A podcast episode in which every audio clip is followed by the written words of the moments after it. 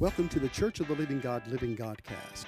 Our prayer is that this message speaks to you, impacts you, and inspires you. Please enjoy today's message, and we invite you to contact us if you need prayer, appreciate this word, or would like more information on Church of the Living God. Be blessed today.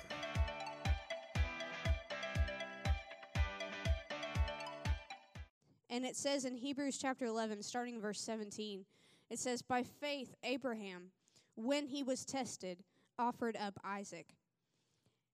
And who had he who had received the promises offered up his only begotten son, of whom it was said, In Isaac your, sh- your seed shall be called, concluding that God was able to raise him up even from the dead, from which he also received him in a figurative sense.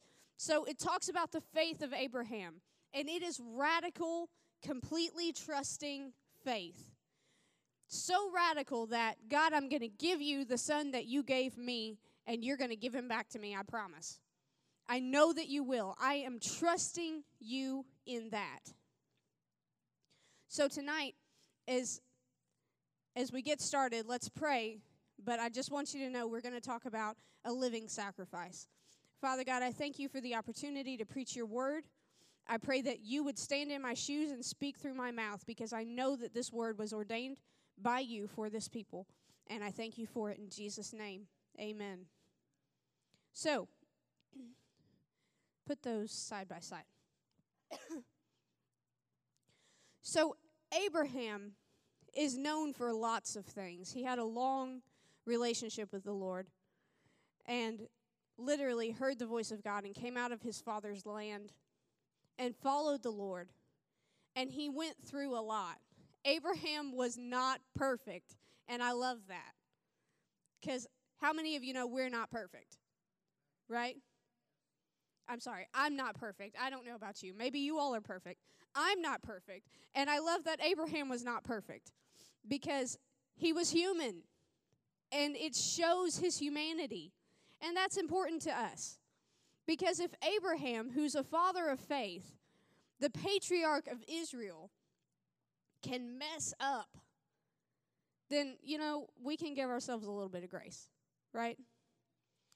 But his faith in God through years of trials, trial and error, he came to a place of complete, mature trust, radical faith in God, concluding that God was able to raise up his son from the dead.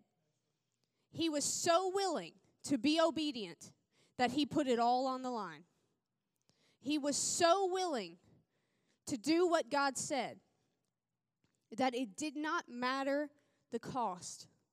He would rather be obedient and have a dead son than be disobedient and live his life with Isaac. Think about that. That's heavy. But he was completely trusting. James 2 also talks about Abraham. It says, And was not Abraham our father justified by works? That's 2 21 through 23. Uh, when he offered Isaac his son on the altar. Do you see that faith was working together with his works, and by works, faith was made perfect? We just did a class on James. If you were in there, you've heard this. And the scripture was fulfilled, which says, Abraham believed God, and it was accounted to him for righteousness. And he was called the friend of God. The friend of God. Abraham, my friend. So, when it says Abraham believed God and it was accounted to him for righteousness, that statement implies repentance. Okay, it implies repentance because righteousness is right standing, which is achieved by belief. Right? So Abraham believed God. There's your belief. And it was accounted unto him for righteousness, right standing. So his belief equaled a type of salvation. Righteousness was achieved. So, you don't begin this process of complete trust in God until you believe in Him. Abraham had to truly believe in God. And a lot of his early mistakes showed he didn't truly believe. He didn't truly trust God, right? We're going into a foreign land. My wife is really pretty. I'm going to say she's my sister. God's going to protect us. Okay. That's not trusting God. Okay? God did protect them more than once. But he had to come to a place of complete trust, and it was accounted to him for righteousness. So we know the story. Would you like to be Abraham? Isaac?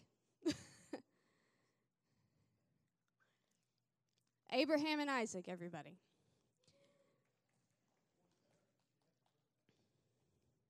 So, Abraham was promised a son, and he waited decades for the promise. Okay? He waited a long time to receive the promised child. And can't you just picture that 100 year old man holding that newborn baby? Oh, man. That's precious. That's precious. He's not a 100, don't worry.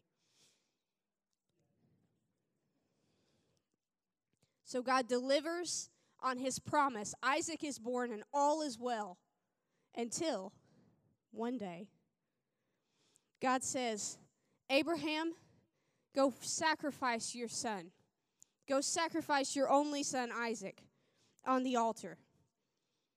And of course, we know from Hebrew tradition that when God's people made sacrifices to God, they were burnt offerings. So don't just go kill your son, go set him on fire. Oh, God, I might have a problem with that. But Abraham didn't flinch. He got up the next day, he journeyed with Isaac. Take a journey. Just walk a lap.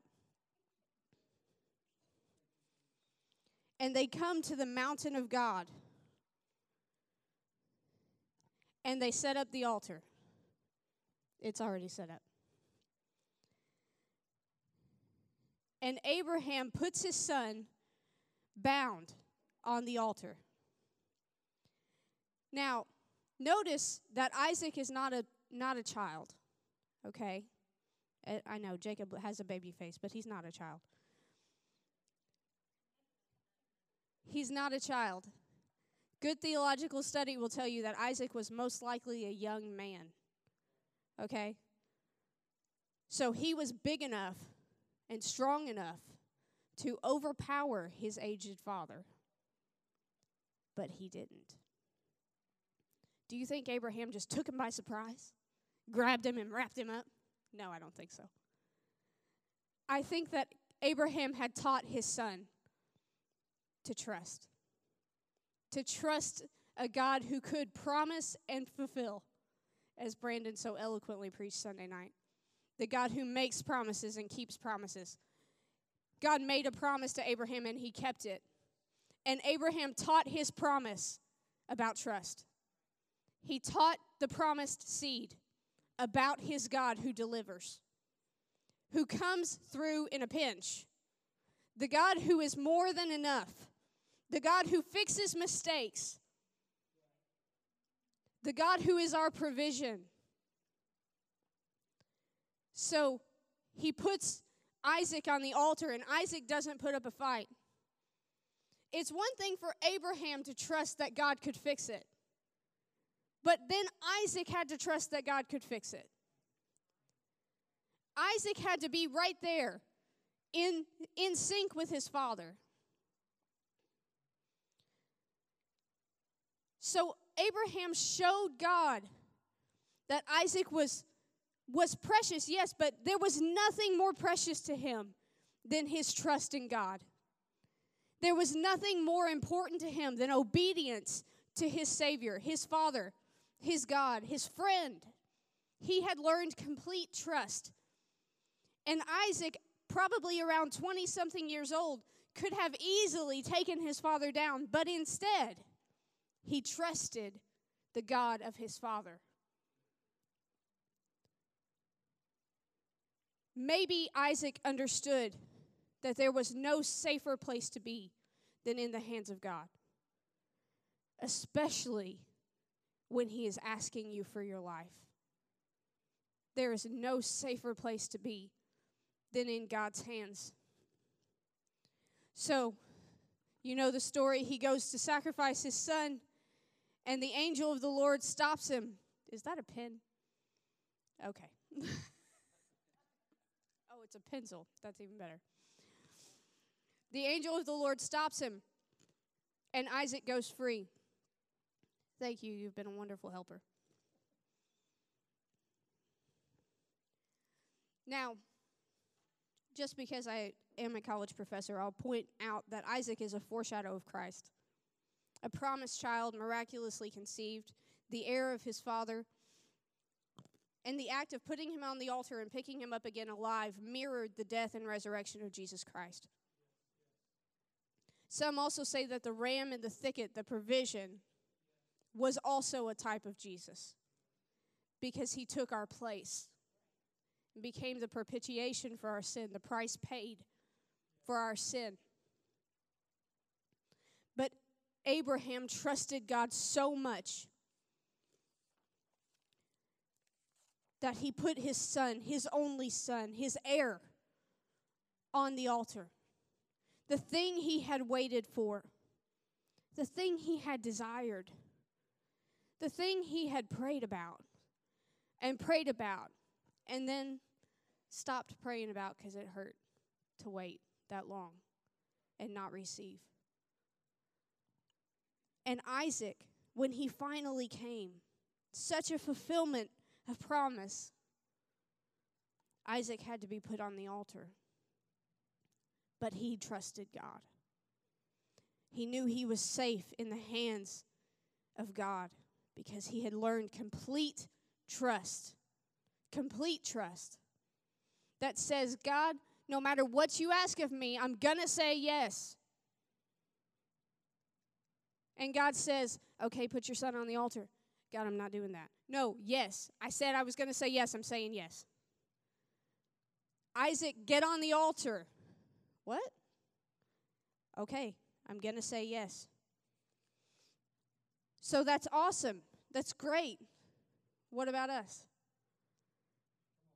What about us? Romans chapter 12. I beseech you, therefore, brethren, by the mercies of God, that you present your bodies a living sacrifice, holy and acceptable to God, which is your reasonable service. And do not be conformed to this world but be transformed by the renewing of your mind, that you may prove what is the good and acceptable and perfect will of God. The word present means to stand beside, to be at hand, to be at one's disposal. God, I am at your disposal, a living sacrifice. I present myself I am at your disposal, Father, whatever you have for me to do. Present yourself a living sacrifice, holy, sacred. Holy means sacred, acceptable, well pleasing. How many of you know the goal is to hear, well done? Well done we want to be well pleasing, right? To hear well done. And this is our reasonable, not extravagant, not extra, as the kids would say these days, but our reasonable, our rational service. You know what service means? Worship.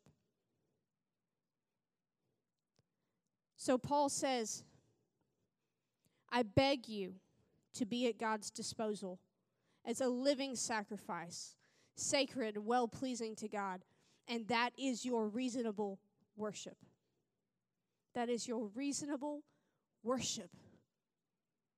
You see, worship is not coming into a place and listening to a song and raising your hands.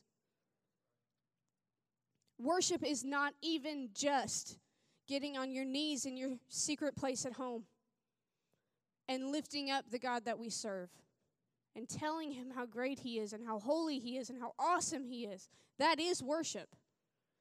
But what is also worship is to be at God's disposal, to give your life a living sacrifice.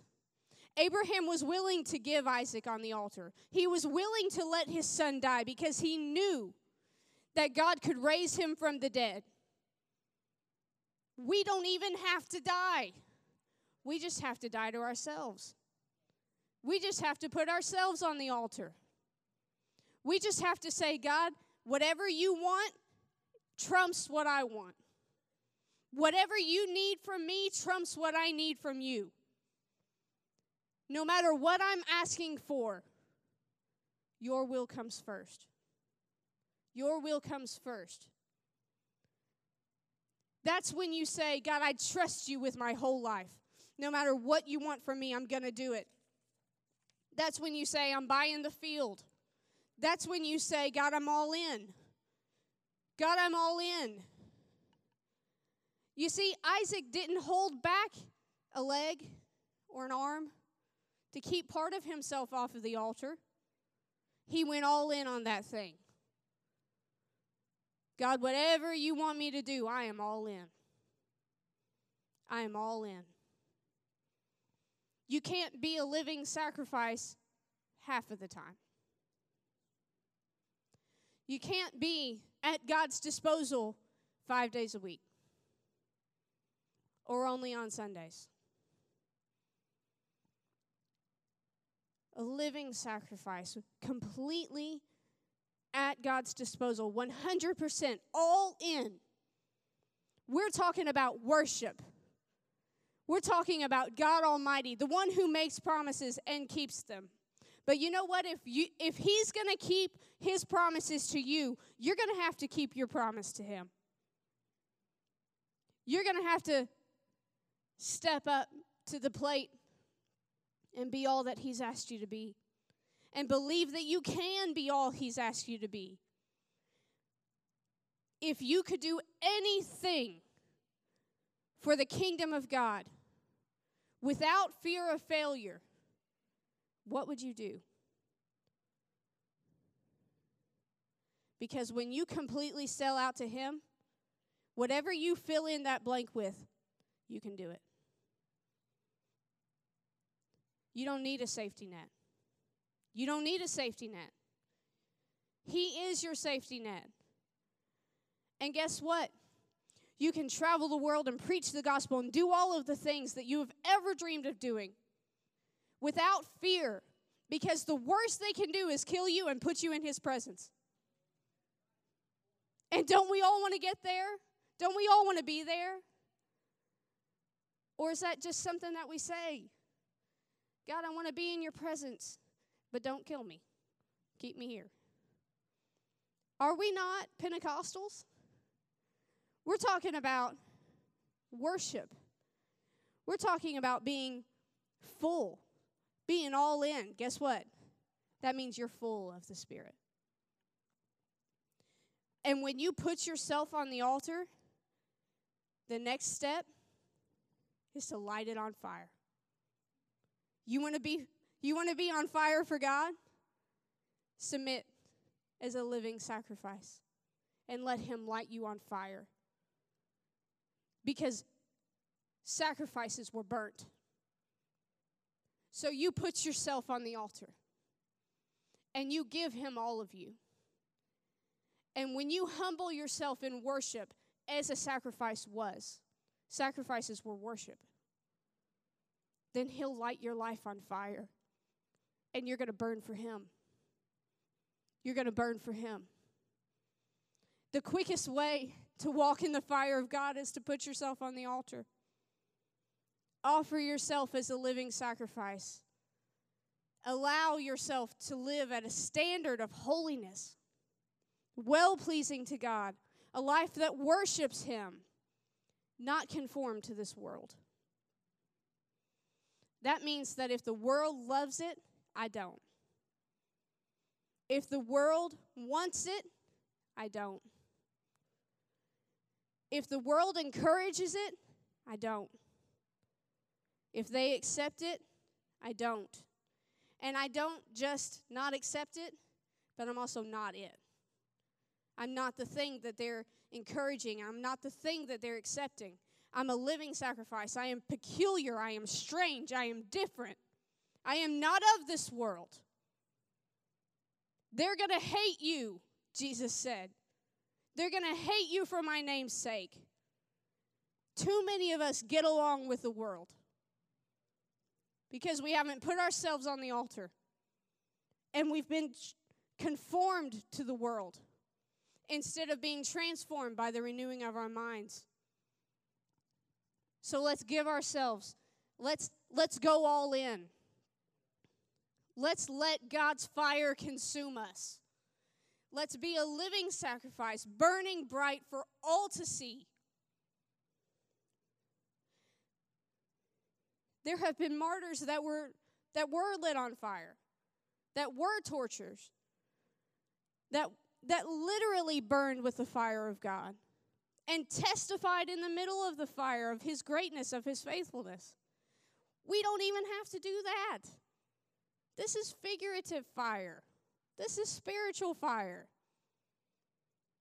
But we can burn bright and share the witness and the testimony of all that he can do for us. Maybe Abraham put Isaac on the altar so that Isaac would understand that his life is to be sacrificed in service to God. Because Isaac did serve the Lord all of his life. And he taught his children to do the same. Maybe Abraham put his seed, his lineage, on the altar to send a message to his generations that this is how we serve God all in, on fire for Him. This is how we serve God. Now, on this side of the cross,